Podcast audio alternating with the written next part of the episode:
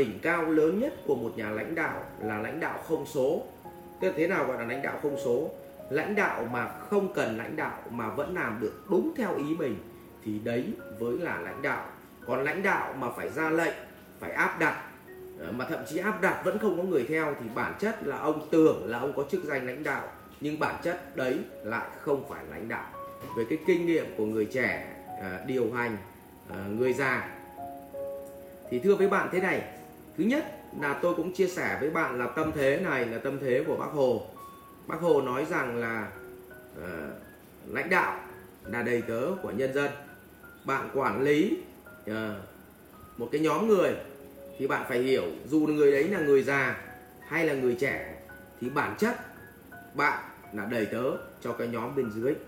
Tức là đầu tiên tâm thế của bạn như vậy. Và bạn hiểu thế nào gọi là đầy tớ? Một là đầy tớ không phải là người ra quyết định. Đầy tớ không phải là người ra quyết định. Vậy thì khi mà chúng ta làm một việc gì á thì chúng ta phải xin ý kiến của tập thể, của các bác ấy. Đặc biệt là những người có kinh nghiệm. Thứ hai là đầy tớ là hỗ trợ hỗ trợ để nhân viên có đủ điều kiện làm việc tốt nhất, hỗ trợ để nhân viên có quy trình làm việc tốt nhất, hỗ trợ để nhân viên có cơ sở vật chất để làm việc tốt nhất và hỗ trợ để tính lương cho nhân viên để đúng kỳ ừ, đúng hạn và hỗ trợ ờ, những cái chính sách cho khách hàng để đảm bảo là gì ạ? Nhân viên có cái cái cái cái chính sách chốt sale. À, thì đấy chính là vai trò của đầy tớ. Nhưng tôi đang nói về kinh doanh một cách đời thường nhưng bây giờ tôi nói sang vấn đề của con người thưa với bạn, trong con người tôi nhắc lại vì tôi đã nói cái này rất là nhiều lần. Trong con người có 6 cái yếu tố và ba yếu tố thuộc về bên trong, ba yếu tố thuộc về bên ngoài. Yếu tố bên ngoài là ba thứ một là bạn có sức khỏe, nó biểu hiện ra bên ngoài, bạn to con làm cho người khác khiếp. Cho nên khi đánh nhau, bạn dùng cái cái sức mạnh này. Thứ hai là bạn có tiền. Thì khi mà bạn có tiền thì bạn à, thường làm cho người khác họ cũng sợ bạn họ cũng để bạn. Như vậy bạn có một cái cái sức mạnh thứ hai. À, cái này tôi gọi là sức mạnh của vị thế. Cái việc thứ ba là bạn có danh có chức. Thì nói vậy thôi chứ đi ra đường họ vẫn sợ. Còn họ phục hay không thì chưa. Tôi chưa biết. Nhưng chắc chắn có ba cái lực này làm cho họ sợ. Nếu bạn to cao đánh nhau là họ sợ. Nếu bạn có chức danh họ dây vào bạn họ cũng sợ. Nếu bạn có tiền thì họ dây vào bạn họ cũng khiếp vì cái họ vẫn mong chờ một cái cơ hội hợp tác với bạn mà không được hợp tác thì họ thiệt thòi. Như vậy có tiền có chức danh và có sức khỏe là ba cái sức mạnh ở bên ngoài. Còn ba cái sức mạnh ở bên trong đó là gì? Đó là à, một là cái nhân cách. Nếu người mà bác nông dân thôi mà bác sống nhân cách thì đứa trẻ con nó cũng nể phục. À, cái người trí thức cũng nể phục bác ấy. Như vậy là cái này gọi là tâm phục. Cái thứ hai là họ có cái trí tuệ của nghiệp vụ.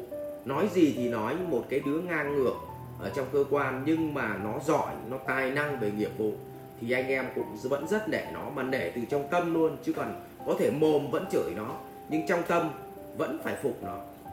Ừ và vấn đề thứ ba là sự hiểu biết quy luật của xã hội. Ờ, thì cái đấy là cái cái sức mạnh thứ thứ ba. Như vậy trong nội tâm thì chúng ta có ba sức mạnh. Sức mạnh thứ nhất là sức mạnh của nhân cách. Sức mạnh thứ hai là sức mạnh của sự hiểu biết chuyên môn. Sức mạnh thứ ba là sức mạnh của trí tuệ, hiểu biết quy luật xã hội. Và bên ngoài có ba sức mạnh ừ, là gì ạ? To, khỏe à, có tiền và có chức danh. Thế thì ba cái sức khỏe bên ngoài để làm cho người ta gì ạ? À, khẩu phục tức là mồm nó khiếp nhưng ba cái cái sức mạnh bên trong của con người mình với làm cho người ta tâm phục. Ừ. Vậy bạn điều hành người lớn tuổi thì bạn phải làm cho họ tâm phục.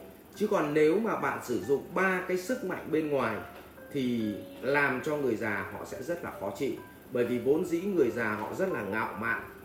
Ờ, vốn dĩ người già là họ sẽ rất là khó chịu nếu bị trẻ con nó điều hành. Ừ, vì vậy, bạn không dùng điều hành mà bạn dùng gì ạ? Xin ý kiến và dẫn dắt. Và đỉnh cao lớn nhất của một nhà lãnh đạo là lãnh đạo không số. Tức thế nào gọi là lãnh đạo không số? Lãnh đạo mà không cần lãnh đạo mà vẫn làm được đúng theo ý mình thì đấy với là lãnh đạo.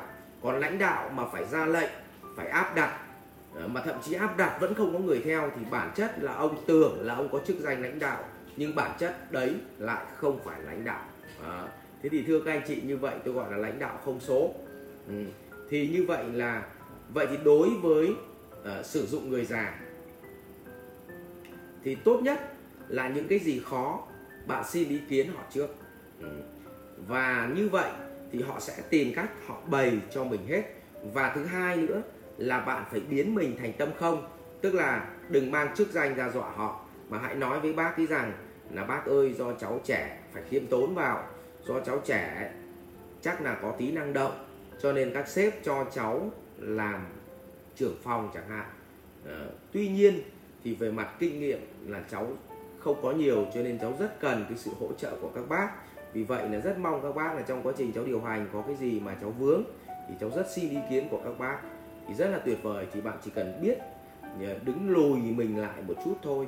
Thì tôi tin rằng những người cao tuổi và có kinh nghiệm, không ai họ chấp với bạn hết và họ sẽ tìm cách, họ giúp bạn.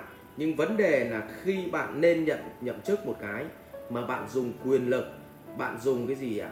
Lợi danh, bạn đối xử với người ta thì tôi nghĩ là đối với người lớn, như vậy là xúc phạm. Cho nên chúng ta lựa chọn cái cách dùng ba cái lực bên trong để gì ạ? Thu phục người cao tuổi, chứ không dùng ba cái lực bên ngoài được. Nhưng ngược lại với bọn trẻ, tôi xin lỗi luôn nhá. Với bọn trẻ mà ngu thì bắt buộc phải dùng ba cái lực bên ngoài.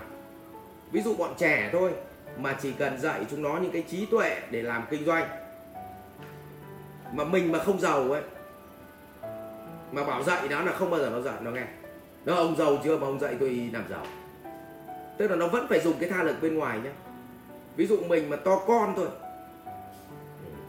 mà gì ạ à? mình mà bé thôi, mà ra đường xô xe với nó, quẹt xe với nó, có khi nhảy nó phang mình luôn nhưng giả sử mình to con một tí thì nó hơi chở. hay là nói gì thì nói, mình mà không có, mình mà gì ạ à? có chức danh một tí thôi hỏi là ví dụ như mình đang giảng cho mọi người nghe thế này mà một anh thanh niên mà mà trẻ mà lại ờ, hơi ngu và nguy hiểm thì anh sẽ hỏi, thế thằng này nó làm chức vụ gì? Thế nào bảo là chức vụ của mình ra một cái, thì có khi nó bảo là bắt đầu nó phục mình một tí, bắt đầu nó mới nghe.